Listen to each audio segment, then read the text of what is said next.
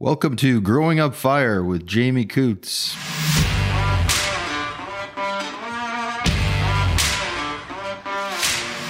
Seahawk, it is our commitment to you that you have complete access to the top professionals, industry experts, and products for your fire service. We stand by the service and products we provide. We are proud of our past, and we are constantly listening to our customers and exploring new ways to bring better options to the fire service. This is Seahawk. High level, safety, service, security.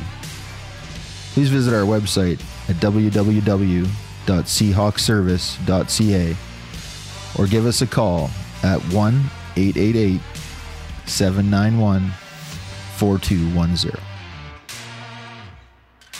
Welcome to Growing Up Fire, Season 3. I'm still on the Maritimes tour. I'm here with Hilliard and uh, Mike. I got to tell you guys, I've been waiting a long time to hook up with you guys and have a chat here. It's been a little while. Yeah, we've been waiting for you to come back. Yeah. 2019 since I've seen you seen you in flesh and blood. That's, it. for sure. COVID, you locked me out. I couldn't get a letter to get in here and see everybody. So that's, that's how it goes, right?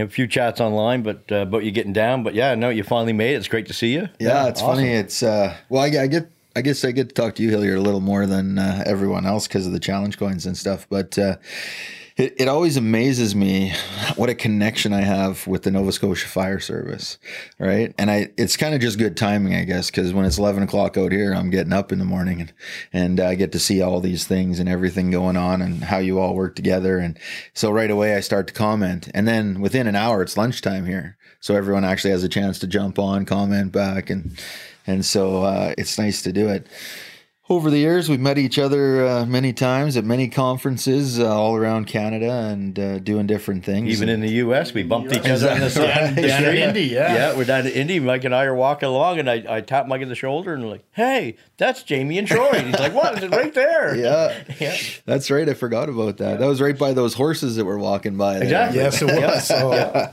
oh, the stories. Yeah. Yeah. And so it's cool. I mean, it's part of that, uh, you know, being on the conferences and going to all the conferences and seeing everybody there. You can see everyone over in Ottawa, you know, you can see them down at Indy. And, and uh, this year you guys got all the way over to Saskatchewan, but I was in California. So Yeah. I didn't get to, to do that. How was that conference?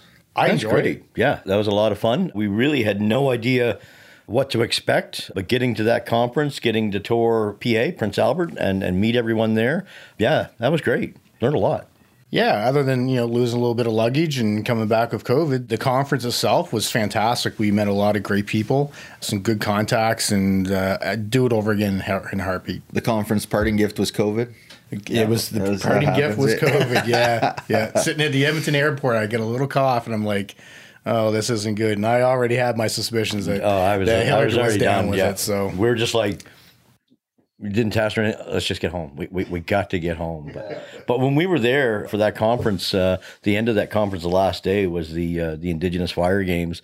Mike and I get picked. I don't know because of way or whatever, but we got to judge that event, Okay, awesome. and uh, that was like that was really cool. There's some stuff I'll uh, bring back to uh, local training and some events that we might be able to do mutual aid style with that. That was awesome. And you know, maybe that's the point of a conference, hey? You know, is to bring something back and not COVID, but Yeah. Well, the my big thing about getting together is always about the networking. There's always good lectures and good topics and stuff like that, and you know we get to sit in on Les Karpluk's uh, presentation and whatnot, and and that was a fantastic presentation. But the networking is what makes it for me. That's where I learn the most. Yeah, we really live your hashtag always learning. Mike and I do. You like we're- guys we're, do. out there digging in the story. trenches and, and listening and going where we can when we can. Yeah, Yeah. no, that's so true. Okay, so let's uh, a little bit of backstory on you guys. Uh, let's talk about your fire departments. So let's start with you, Hilliard. Your uh, Middleton Fire Department. Presently in Middleton, been there uh, going on uh, six years. I've got, you know, 15, 16 years in the fire service. I started out in a very small department in uh, called Port Lorne. It's on the shore in the Bay of Fundy. I wore all the hats there. I uh, was a firefighter there. I was a captain there. I was the chief there for a few years. Uh, yeah, wore them all there. Janitor, counselor. Uh, did not do the counselor. No, no, took over from the previous counselor. But yeah, no, and then uh, we moved. He left to, the uh, janitor one out, eh, Mike? You yeah, yeah, yeah. We we moved to uh, Middleton. I always joke for those who say they don't want to be chief anymore. You could do what I did. I would. I left from chief and moved and uh, moved to Middleton and, and became, as the, the you know the nickname says, the Black Hat. Presently a captain uh, in Middleton, but yeah, I know that's how you can get out of doing that. Nice. And, uh, love gotta- it. just gotta move, eh? No just gotta move. Yeah, yeah. You've done it. Yeah, you know you know the drill. I don't. I didn't do it right. Yeah, I yeah. still ended up with the same title. Yeah. So no, and a, and a long history. I, I come from the South Shore, so here in the Valley, I'm one of those from away guys. Although I've been here 23, 24 years, I spent a lot of time around growing up around uh, Hubbard's and Black Point fire departments, a little bit of time in Chester because I, I lived there. My dad was a firefighter in, in Hubbard's, uh, moved here.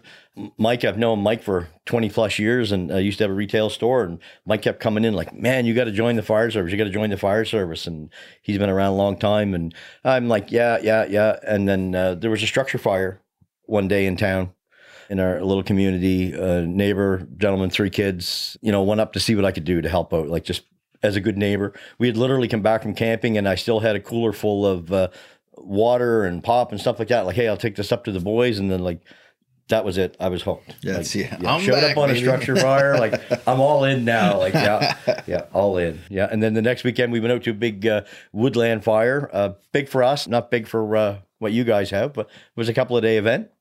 And like, yeah, that was it. I was hooked and been here ever since. Your turn, Mike. I hope your story's as good because that's Yeah, that's what so, I need here. so I, I, I got into the rat race uh, in December of 1989.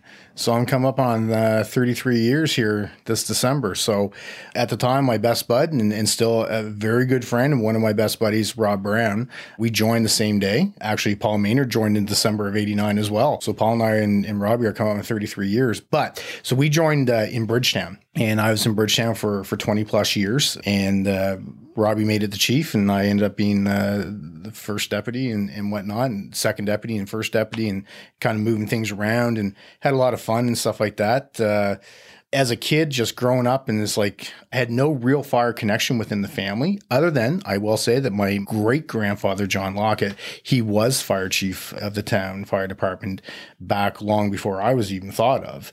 But that's my only real connection to the fire service, other than just being a little kid and watching the trucks go by and being in awe. And my parents would always ask, like, what do you want to be? Because it was a running joke. And I said, I want to be a volunteer firefighter because I always use the word volunteer in front of it, right? Not knowing that they didn't Yeah, get paid or anything like that. But that was going to be my job for life. Um, and then, uh, Has been so far. yeah, Yeah, yeah, yeah. So, uh, and now I, I reside in, and live in the neighboring community of Lawrencetown. I'm the second deputy there now. Been there for, for quite a few years, uh, probably 15 years service uh, combined. Because I was in Lawrencetown and out a little bit and and whatnot. But uh, yeah, it's it's all good. The fire service is an interesting beast, and the the one thing that I enjoy the most about it is the networking and just getting to see people and meet friends and and do all the good stuff. Like just lots of fun stuff. And so you you both do a lot of fundraising on your fire departments, and I just want to talk about that for a second because the last time I was out, you were just cleaning up from your big fish fry.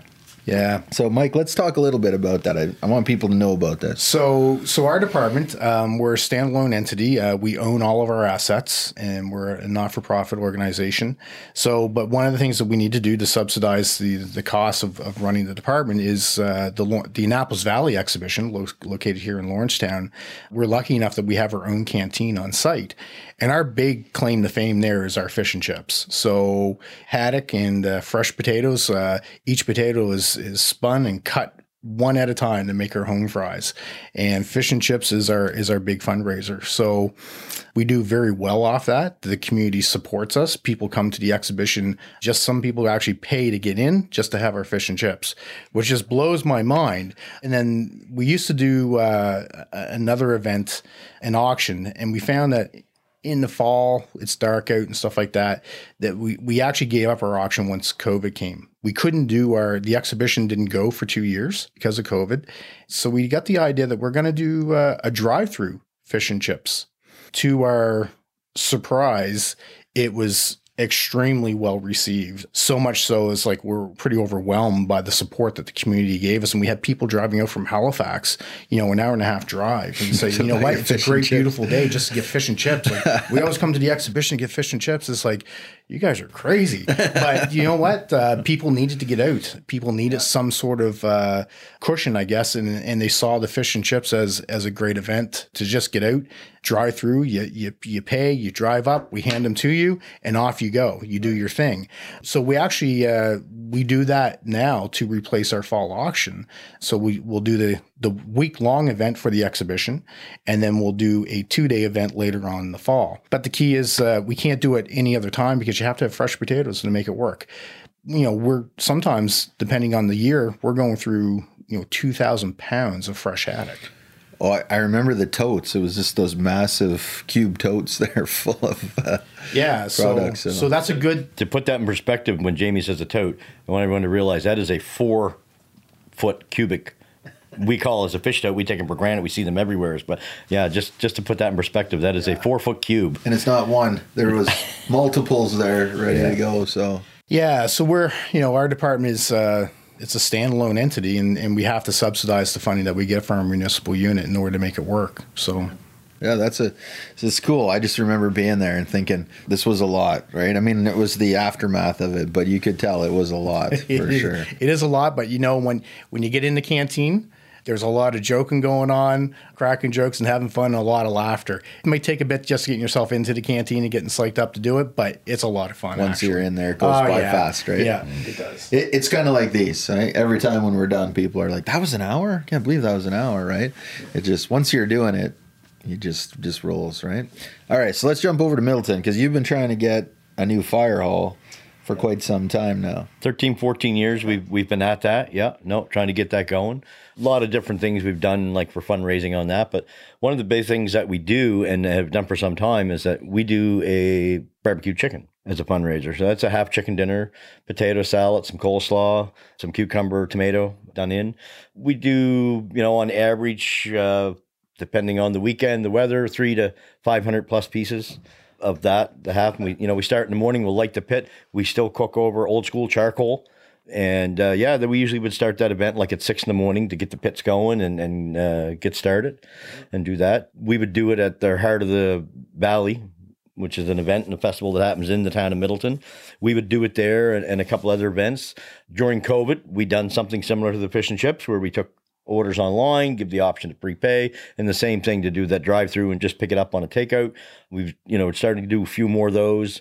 Those work out well.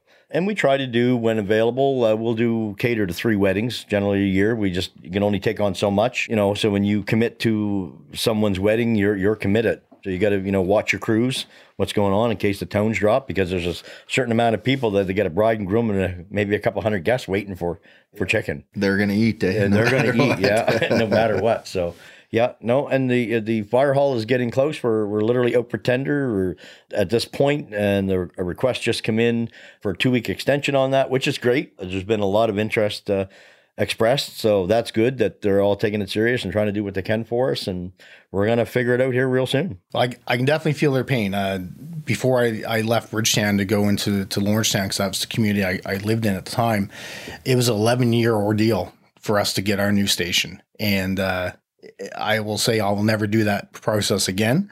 It was probably one of the worst administrative functions I have ever done, just going through the bureaucracy and red tape and everything like that along with it. But at the end of the day, we end up getting it. And I really hope this works out for Middleton. They desperately need a new station. Oh, I yeah, like last time I went there, definitely was uh, it was tight. It made me sad because uh, we're going to talk about this a little later. But you got more Holmatro stuff than I've ever seen on planet Earth. And I'm trying to get far enough back to take pictures to to show the scope of it, and and it just wasn't possible. So. So we talk about the different uh, fire departments you're from and how you got on the fire department, and I just want to change up a little bit here, and I want you to uh, tell me what you tell people now today. So you know how you got recruited, you know how you ended up on the fire department. I want you to to take a, a second and tell me what you tell the new people to get them convinced to join up on the fire department now. Wow, that's a tough one. Uh, it's a different game. Yeah. now compared to when we joined and, and you literally done it for the love of it and to help your community literally everything is time. Everyone wants time, and a lot of don't want to give you the time commitment. And what's in it for me? You know, they look for that. They, some are looking for a financial reward of some sort. They don't really realize that here in the Maritimes, as compared to a lot of other places in Canada, we are 100% volunteer. So there's none of the other stuff that is elsewhere with the composite and paid on call and and so on and so forth. We don't have one paid member in the hall all the time. It's just like you know when the little box goes off and squeak squeak squeak, we come a running and do what we can do to to serve what I like to refer to as the client. It is a big commitment. You try to explain to them the best. There's a, a lot you have to be responsible for, and people really need to understand what they're signing up for and what comes along with it.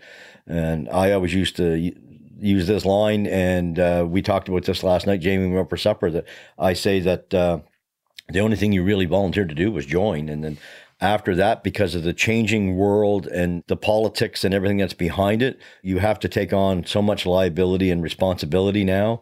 You're not just a volunteer. And, and I, I really don't like that acronym, just a volunteer, because again, you volunteered to join. That's where it ended. Yeah, the your intake pro- program has to to change with the times. Uh, back, you know, when I joined in in '89, times are very different. In my current station that, that I'm at, you know, th- there's not a whole lot of industry in our little village, and so at one time, people lived and worked in the same place. Now people are traveling and commuting to work. So during daytime, a lot of stations around, their members are not even in town anymore. And because we don't have any career staff on at our stations, like Hilliard said, we are 100% volunteer.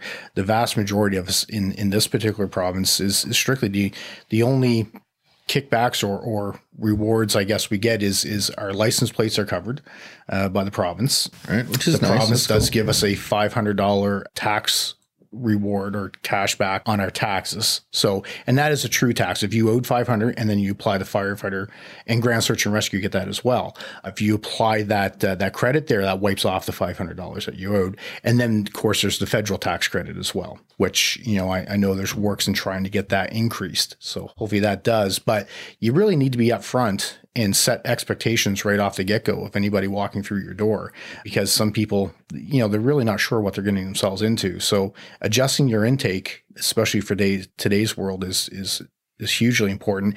And I also think you need to departments need to take a look at retention and giving back to their membership as well. Because at the end of the day, we are volunteer, and the citizens that we serve and protect, and the municipal units that we work under, you know, they're getting a pretty good bang for their buck. Hmm, yeah, I would say so. Yeah. which, which kind of takes us into all the big challenges, right? And so it's always amazes me when I come here, the volunteer fire departments, right? They're true volunteer fire departments, right?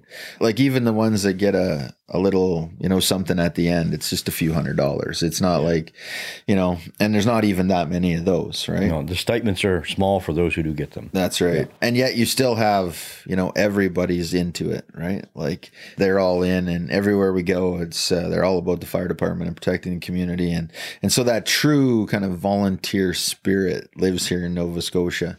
I don't know how long it'll last. I I feel bad because I feel in the future here, you know, there's just too many things that have to get done, too much paperwork, too many rules, too much stuff that you have to guarantee that you've done to have people volunteer to do it all. And I think as you know, in, in the West, it's already starting to fall off. Very rare is the true full volunteer fire department. They're paid on call. They're right.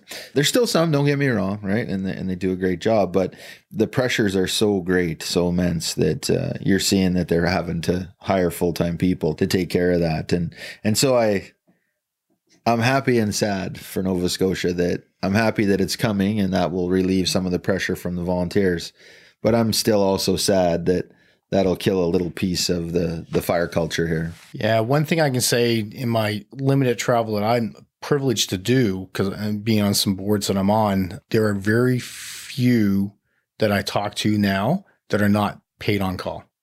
What we have here is really a rarity from what I can see. And I know it does still exist across the country, but I think it's it's on a bigger scale here, the true volunteer firefighter, because paid on call seems to be the dominant thing that that we're seeing. And uh, we just haven't we just haven't caught up to that but it's coming. It has to come because it doesn't matter what volunteer organization you belong to, whether it's a Lions Club or Rotary Club or whatever. Everybody is struggling to get volunteers. I think it's a, it's a lifestyle change that a lot of people, you know, they want quality time with their family and they want to be able to go to work and come home and not have to worry about other stuff. Well, when you're on a fire department, there's other stuff to worry about all the time. And again, that's part of that dedication level you see out here in Nova Scotia is they're not just there when the pager goes. They're not just there for training. They're there every day they're stopping in they're helping out they're you know they're taking phone calls on their personal phones in their personal time to help out with fire department business that's everybody pitches in every day everywhere sort of thing. And so that's where i say it's a double-edged sword for me because i love it and i love to see it but i also can see what a strain that is on the whole service uh, everywhere that i've been right? Pei new brunswick nova scotia it's it's hard and it's gonna change right? It, it will like, like it or not, it has to. It's on yeah. a collision course with change, and and that's going to be a tough thing, right? I think out here, I call them the cell phone generation, right? They're on the cell phone, and the and so an 18 year old kid is figuring out a couple things. What you know, how am I going to get some kind of vehicle because I want wheels because that makes me mobile, and how am I going to put fuel in that thing, insure it, and pay for my cell phone bill. It's really the things they're looking for. And so in these other provinces where the paid on call system is really kicked in, well, that's where they're getting that. It's not a lot of money, but it's a little bit every month that helps to pay for those things that. And so, but it adds up, right? I mean, I know places that have, uh, you know, 160 firefighters and do 600 grand a year and paid on call fees. I know other ones that have 60,000 for the whole year for 125 people and they just divvy it up. So it's not that much, but it's something, right? Yeah, And we we do have the odd department around it. It is doing some sort of a paid on call system, but that's few and far between. But the vast majority, and we have a lot of departments. We have over 300 plus departments in this province that, you know, it's some are doing better than others and uh, some are just barely scraping by. And a lot of it is the diversity in how you run the fire service over here in Nova Scotia, right? So you you talked about your fire department being a society and they own all the assets versus one where the town. the town owns all the assets and and they're just letting you operate it, right? And then there's the commission and there's like there's a lot of things going on here that uh, will all eventually get straightened out by the government too, The, right? the models are, there's a lot of different models. there Yeah. is here, yeah. And you know, we just to go back a minute, like we talked about like joining and whatnot. Like, uh, so Jamie, you and Mike both like joined when you were in your teens, and we all know like generally the average age coming through the door signing up now as a volunteer is probably thirty plus. Kids, the young ones, do not join anymore. They, they just don't. Once people have completely settled down, got a family, moved in somewhere, they're like, okay, I want to give back. I, I, I want to do something. But yeah, we're not getting them. And, you know, probably my personal opinion with the average turnover time of a volunteer now, we talked about this again, like when you come down here, the how long the volunteers have been in the service. Oh, Probably now you you three to five years as a turnover. I started in '91, so a couple years after Mike and Paul, and uh, you know it, where I'm from, I that's a big career. 32 year guy, people are like, "Oof!" Right? I come over here and they're like, "Hey, kid, get out of the way." There's there was a guy the other night there, 58 years, 50 years. Like it's, uh, you know, 30 years is you're just getting warmed up over here in Nova Scotia, right? Yeah, but I th- think those days are are few and far between. The days of I'll call them the lifers of always being a volunteer firefighter. I, I think the expectancy is is if you can get 15 years out of somebody now, I think you're doing very well. Oh, for sure. Watson was talking about that the other day, right? And he's 46 years or something like that. But uh, talking about, you know, 15 year guy will be this holy. But when I first started, we had a 10 year membership in our fire department, got you a lifetime membership. If you could make it to 10 years, you'd, right? No one ever did it. There was like six guys on the wall for the whole fire department. Now, Our walls, well, your walls would be wallpapered with it. yeah, yeah. right? Everybody makes it yeah, uh, but like I said, I'm I'm confident in saying that those individuals are going to be few and far between now. Yeah, the service is different. All right, so let's talk a little bit about the COVID experience because out here in the Maritimes, you guys, uh, you were on lockdown, no question about it, right? Nobody in, nobody out, nobody moving around. How, what was that like? Because you still got to run these fire departments and make the calls and do the do the time. It was crazy, the lockdown, what we went through there. Basically, it ended our meetings, our trainings, our get togethers. And uh, those of us, you know, like us three, this is what we do. We live for this stuff. Losing the family and the brotherhood, like not getting out to, to see the guys and the gals, like, you know, it was driving us all crazy. We done different things in uh, Middleton. We tried some uh, some online meetings, which was great. Get, a few people out, get them together, see some faces. Uh, we tried some online training. It just it's hard. Like really, it's like how do you teach ladders on a virtual training session? It's it's almost impossible. Truck checks is a very big thing in, in my department. What we done to do those, we staggered them instead of the whole crews going in when we could at least have a certain amount of people in the hall. We would uh, the captains would sort out and like.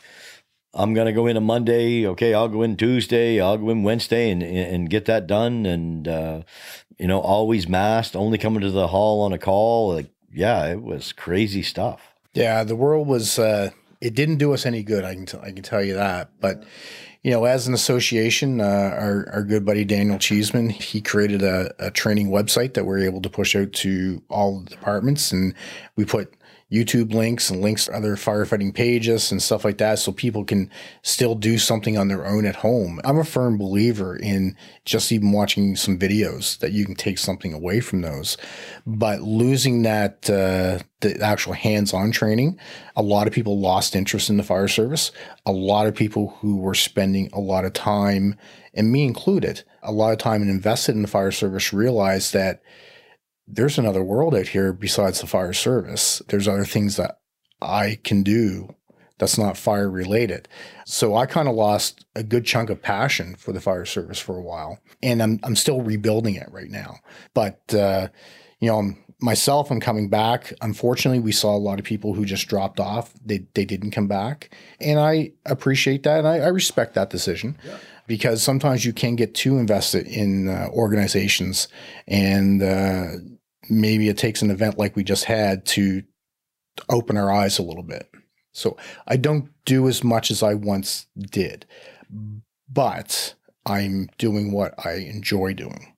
And so I am prioritizing a few things. And I think maybe that's maybe the good part that came out of COVID for everybody, right? Um, was the pace we were at before it came sustainable for most people, right? You're just on this hamster wheel going at full tilt all day, every day and you jump out at the end of the day tired and you didn't really go anywhere. You ran 100 miles, but didn't go anywhere. Yeah, there's days I still feel like that. yeah. but uh, I'm just getting things straightened out for myself and, and prioritizing things. So, uh, but, but we wear a lot of hats, buddy. We do. We, you, you and I, like, we wear a lot of hats. Yeah, we're we're in a lot of organizations. That's right. Uh, yeah. We, we a do a lot of things and a lot of boards and stuff like that, and, and starting to weed a few of those boards out of out of my life right now, and really prioritizing which ones I'm I'm really enjoying, and that's what I'm going to stick with. And that makes sense, right? I mean, uh, if you got some passion for it, it makes it easier to show up for the meetings. It does, yeah. Talk the talk, and yeah. You know, you guys were talking about being at the CVFSA trade show, and that's an organization that I really miss, right? As an ambassador for them and, and helped out with lots of things. Spoke there many times. Didn't get to go to Saskatchewan this year because I decided to take my grandson to Disneyland instead. Oh, we're, we're yeah. worried about you though. yeah, yeah, that's yeah. right. Yeah, you guys were. You thought I was in Florida. You were checking out if I was all hurricaned up there. Yeah, yeah. Fiona, I was like, "Yeah, are you out of like, town, dude? Cooch, you need to answer our text messages and answer our calls. You got your storm chips? Yeah. yeah. so you know those, those parts are. Uh, it's funny how the world just connects you like that. Another board I found out that you're on while we were at the school. So we went to the Nova Scotia Firefighter School, and that was cool. I mean, I got to tell you, like as far as places on Earth go, that would be right up there with That's a beautiful, playground. beautiful place to build a fire yeah. training uh, school right on the lake. And, well, the, the, the setting is beautiful, right? Yeah, yeah. yeah the uh, you know the buildings are getting old but like some of the props the the new live fire props only a few years old and yeah. and your gas props like that helicopter Man, I'm telling Helicopter, you, I was car, drooling yeah. on that thing, right? Five story sea can. Right? Yeah, we've got some great video because our, our county level one or their 1001 class, and when they go through, they always do their live fire training at the school. So we've got some fantastic video of our classes going through there. Yeah, there there wasn't much that I could think of that you can't do there, right? So lots of good space. thoughts. Uh, yeah. Couple of young go-getters there. Uh, Brendan and James showed us around, and and uh, we didn't get to see everyone. John, we got to meet the executive director and uh, the lady that works downstairs there at the front desk. She was great. Uh, the registrar, I think she is. You know, everyone was super. They walked us around the whole site and showed us the whole building and. Uh, for me, it's always cool when you go to the training academies.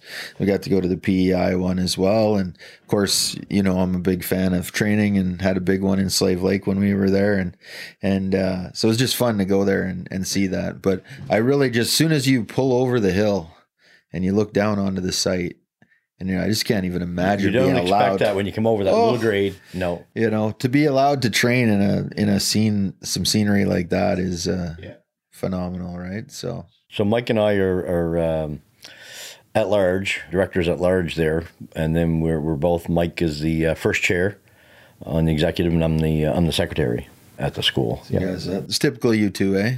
If you're in, you're all in. Yeah. Well, yeah, for some reason we're Yeah. kind of joined at the hip on Yeah. a lot of stuff that we do Yeah. right now, which Yeah. uh, which is interesting, but it's also fun because now now we have a, a partner in crime, we call it, and and uh, yeah, we're two peas in a pod, that's for sure.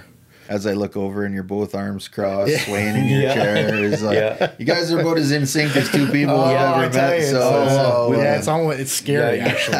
We will not tell you the comments that our wives have but, uh, Oh, yeah. about our relationship, but yeah. yeah, and, and, Yeah. and we you know we went to Saskatchewan together, and now we're next week. Uh, you know, we're planning to go to Ottawa for uh, Volunteer Firefighters of Canada, or formerly CVFSA, and for board meetings there and and stuff like that. So oh, yeah, what's the new name?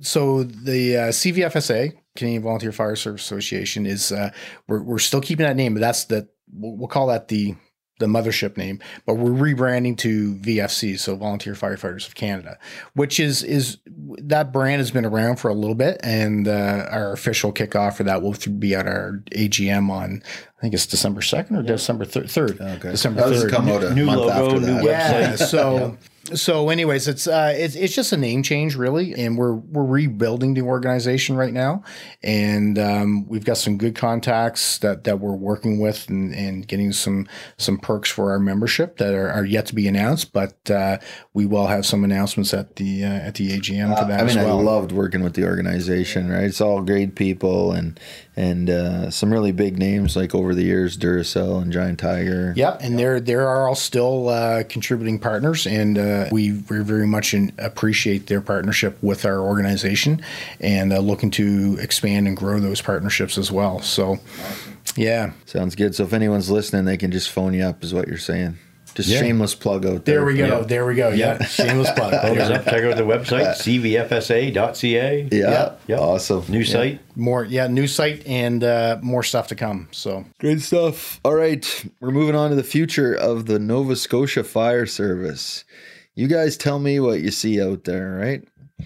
You probably got less ahead of you than you've already put in behind you. So what what do you see in the the final miles of your volunteer firefighter careers? Now that's probably not fair because here in Nova Scotia you could still put another 50 years in. But Yeah. well, I can tell you this cat's not. this cat is definitely on the downhill swing uh, or downhill slide, I guess. Where do I see us? I, I truly see us going and moving towards more of a model like you're accustomed to out in, in Alberta and, and in West and other parts of Canada, where we're probably going to end up with station chiefs, paid chiefs. We're going to end up with, I'll call it oversight, proper oversight, engagement from municipal units with our fire service because there's a lot of municipal units that truly are not engaged with their fire service at all. Although we get funding from them, there's little to no oversight provided by them. And I hate to say this, but I truly think the way of the future is there are probably going to be fewer stations. With the cost of everything got it's through the roof right now. I truly think that the smaller stations and even some of the bigger stations trying to sustain the apparatus alone of what you currently have in today's world is not sustainable. We're fast moving in that direction where you're not going to be able to buy the custom trucks that you once used to. There'll always be departments that will be able to do that and municipal units that will always be able to do that. But in the smaller, have not municipal units, they're not going to be able to sustain that. And I see that happening sooner than later with the apparatus. Closing down the stations? No, I think we're a little ways away from that. But I think that uh, if you'd actually take a look at how many fire departments we have in this province, we have a lot. Acres Emergency Vehicles, a message from our community. A person who is risking his or her life to save the lives and properties of others deserves something as reliable as an Acres emergency vehicle. This is our mission to thank these people with the best gift we can, our best effort. Our commitment includes a firefighter driven design, manufacturing integrity, personal and professional service. We are here to serve. We guarantee personal and professional service every step of the way. Acres Emergency Vehicles, built for a life of service. Please visit our website at www.acresev.ca.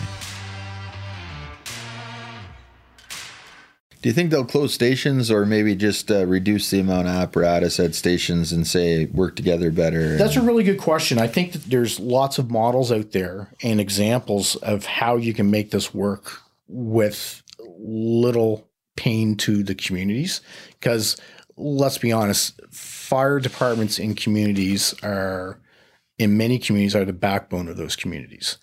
And I hope that uh, once municipal leaders get engaged with this, that they realize that these departments were started with local funds and you know they built them from the bottom from the ground up to what they are today so my hope is that we don't just outright close that we take a look at all types of models that are out there and say how do we make this work do we have too much apparatus yeah, I'm not the most popular person for saying we have too much apparatus because we do.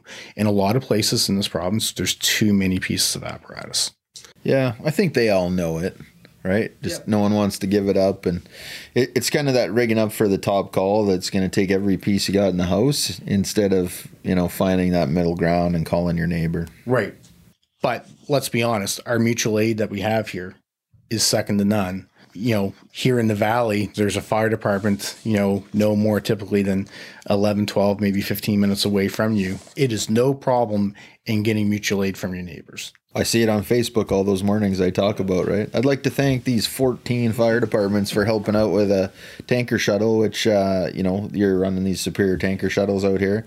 But again, then sometimes you wonder is that, you know, are we just letting the municipality off the hook. They don't have to put in hydrants and a good water system because we can run these tanker shuttles for cheap. And as that uh, starts to dwindle away, will they have to look at other models to keep it all going? It's there's a lot going on. I mean, there's a lot going on in every province in Canada. You you just got some stuff going on here that uh, seems like it come to a head sooner rather than later. Yeah, I think it will. I think some become from for whatever reason. It seems to be easier for us in Nova Scotia not all, but for the most, it's easier to get money for a piece of apparatus than it is to get money for a building. Don't know yeah. why. It's it's the funding formula that was that was generated. On the big picture, the municipal people need to get more involved, and probably provincially needs to get more involved. So, a few years back, the uh, Nova Scotia government put uh, workers' compensation in for uh, the WCB for their all Nova Scotia firefighters. You know, there's still some kinks and and to get a little bit out of that, but you know, that was a good thing when the provincial government stepped in and, and got involved a little bit and, and given us that. That was a great thing. I would say, you know, to elaborate on what Mike said, some of the bigger departments are going to need a, a, paid administrative chief. There's so much paperwork to this than what there used to be. And it doesn't end with parking the rig back in the hall, putting the hose back onto it there is a ton of paperwork and reports, and everyone seems to want to report now from the office of the fire marshal to, to the county. For us, the town wants a report, you know, so on and so forth. So I can foresee busier departments having a paid administrative chief and an operations chief. That administrative chief on some of the smaller departments that aren't doing as many calls might be assigned to two, three, four, five stations to look after that and assist and help them get all this paperwork done because it it reflects the funding, and it's really, really important to get that done to get the funding. So yeah, they, they have to become more engaged. You see a lot of that in different places, regional fire coordinator, right? So they're not so much the chief as they are just the person that helps coordinate the maintenance and the paperwork and the training and some of that stuff. So Well, we know who's rounds next. yeah, that's it. Case of Yep. beer, Mike. Yep. Yeah. Um, so we are starting to see a, an uptake of uh, fire service coordinators for municipal units in this province, which I, I think is a good thing. It's the way of the future for us, and it's a good step in the right direction. All right. So Hilliard, I want to talk a little bit about challenge coins. I know that you hate to talk about this. Yeah. Darn. But uh, so for growing up fire, a lot of you out there bought our challenge coins, received our challenge coins. You're the man behind the the designs, behind the the coins themselves. You're working on one for the city of Chestermere Fire Service for us right now, Yep. And uh, Your just- season three. yeah, season three. That's you just Yeah. sent me the final design on that the Yeah. other day.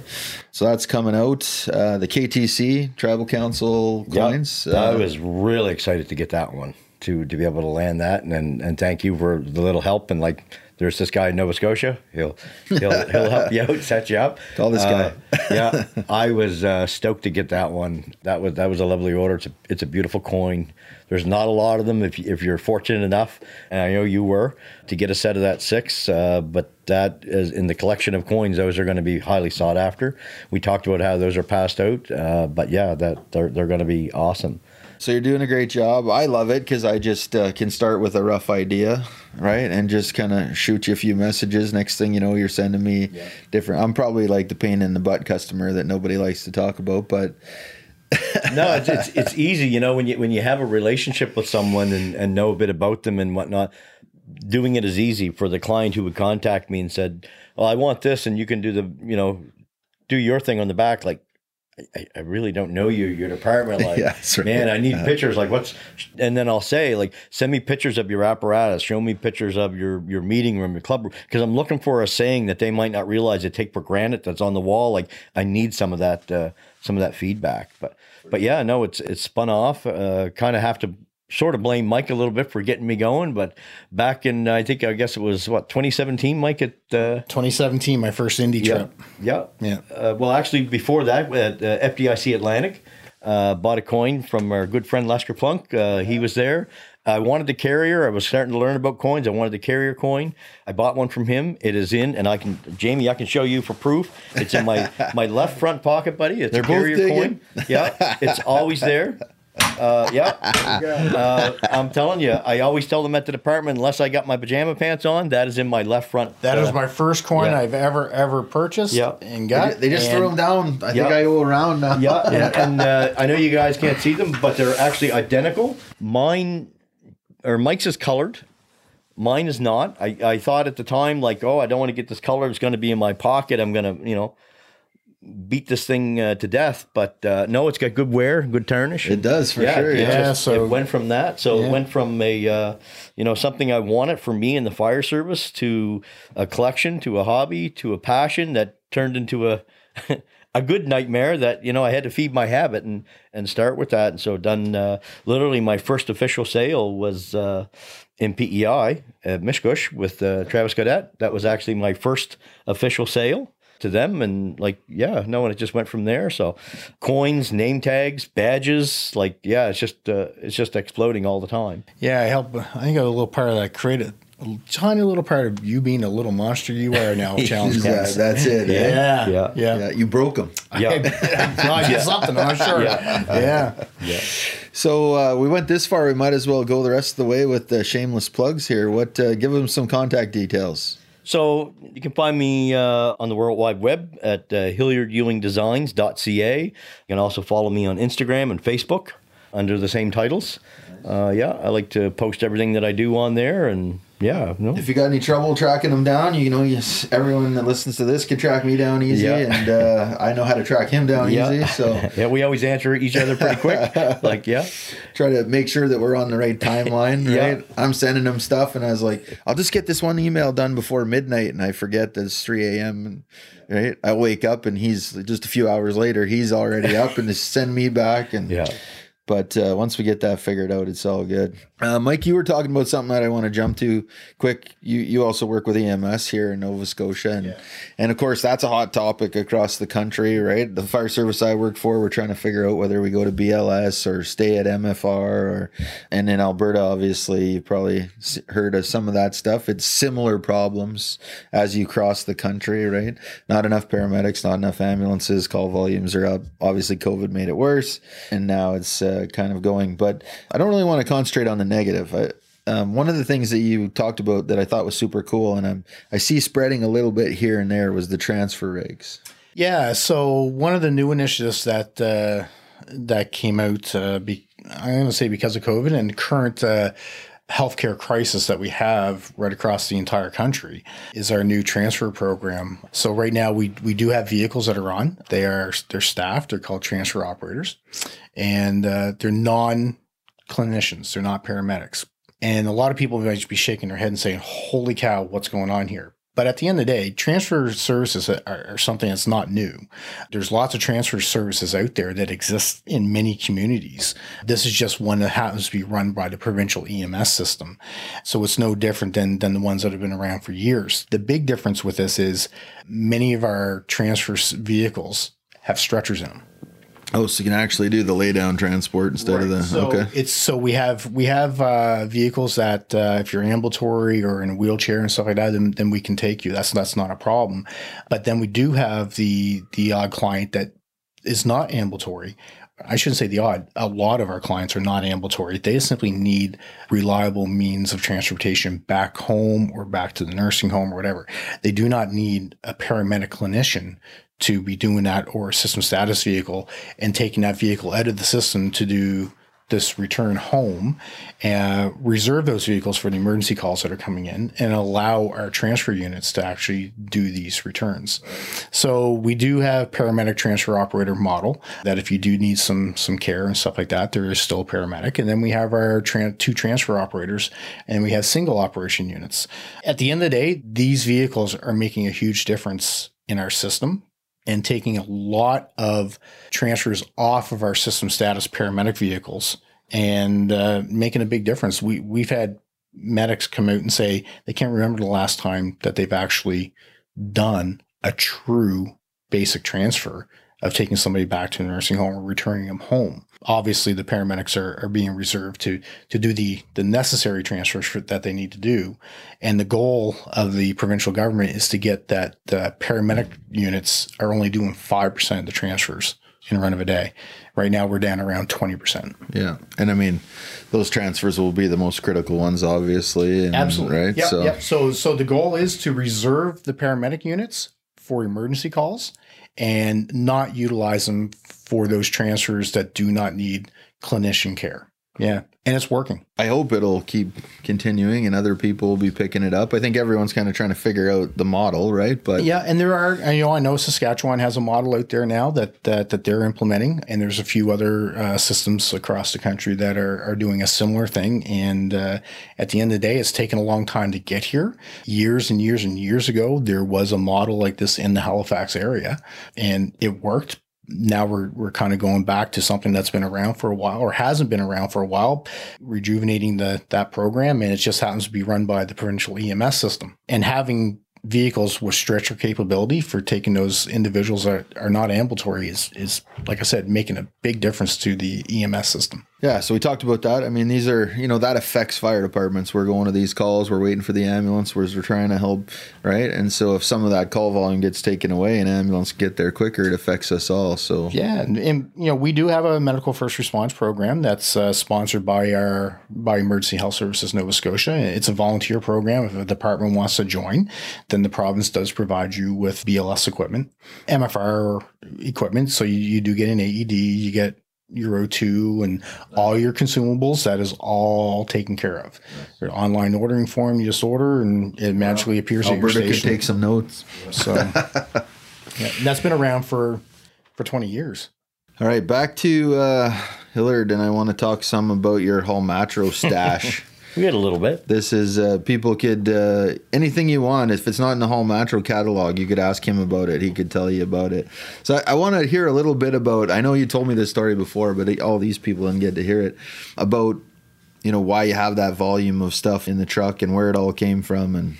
We've got a bit. I remember when I said to you when one of the last times you were down and you hadn't been to our hall for a visit, and uh, you were talking about uh, about that, um, and you were selling a little bit of that through Seahawk and and whatnot. And I'm like, you got to come to my hall. I said, you know, I'm, I'm a catalog, and you're like, no. I said, I, I probably got more in my hall than you got in your warehouse, and you're like, nah, until you showed up. Oh yeah. Uh, our rescue truck, I mean, if you pretty much name it, we got it. Now, I will say we're all still hydros. We haven't gone to any e-tools at all. We've been, you know, talking with the with the chiefs that we'd like to like to go with some some e-tools. Yeah. The the chief is uh, old school in that way, likes the hydro. You know, do I love the hydro? Yeah, but I would really love to have some e-tools for that for that quick pop, and maybe you just need to do a door pop quickly, and that's it. E-tool is, is bang on, so it'll it'll get you going. Maybe the Canada rep Henry Payton will be listening right now, yeah, and he'll yeah. uh, show up and demo some yeah. stuff for your chief there. Yeah, exactly. But no, we've got a serious uh, serious amount of gear. We've got on our rescue truck. There's uh, cutters, spreaders of all different sizes. You know, right down to the uh, steering wheel cutter. We have a full blown collapse kit that's all there. We have the airbags, so that's on one truck, and then we go over to uh, over to engine eleven, and uh, you know we got the, the new latest and greatest uh, hydro combi tool on there. Uh, you know another set of spreaders, hydraulic rams on both, like yeah, no, we we've got a lot of gear, a lot going on, but just different incidents over the years. You just you tend to get it, and and uh, the chief and the previous chief always every time when we had a big call or something went wrong, he's just like, what tool do we need to make this better the next time? What do we need?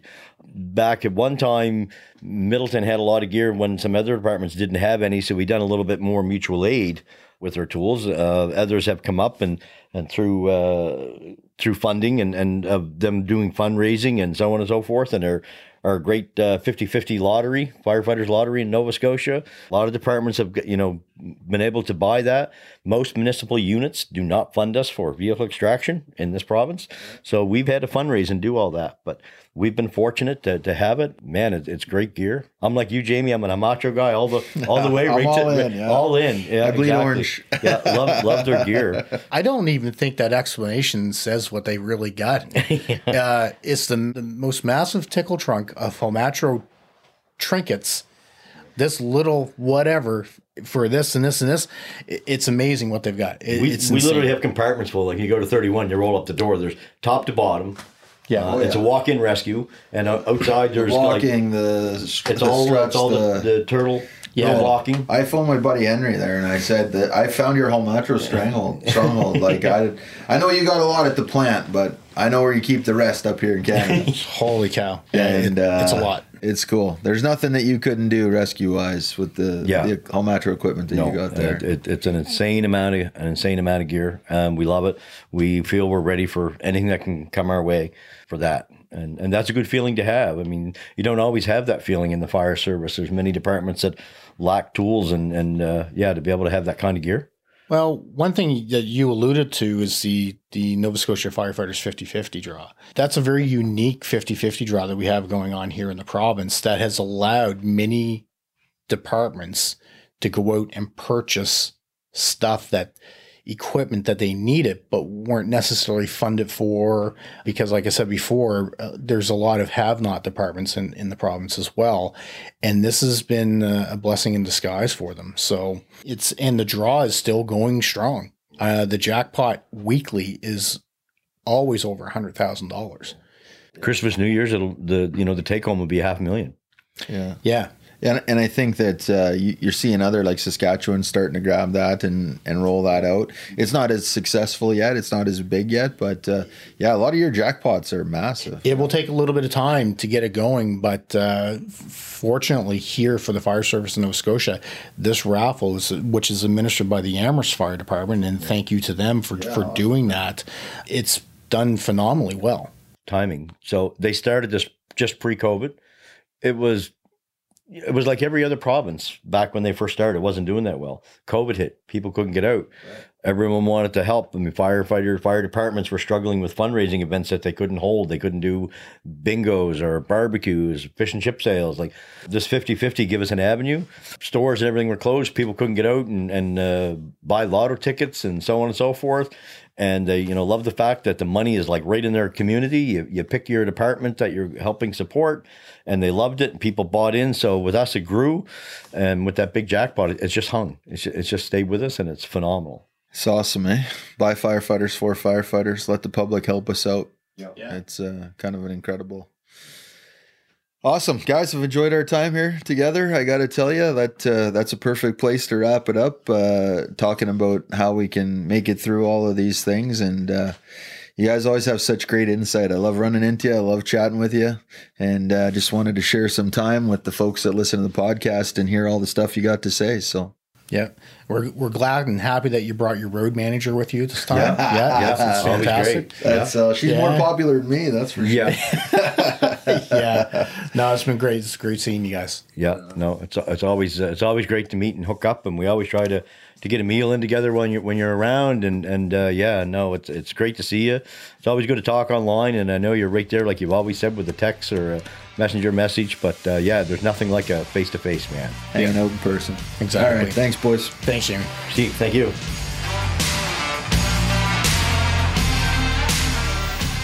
Thanks for listening to Growing Up Fire today. Follow me on Instagram at Chief Coutts to comment or send questions. We appreciate your support.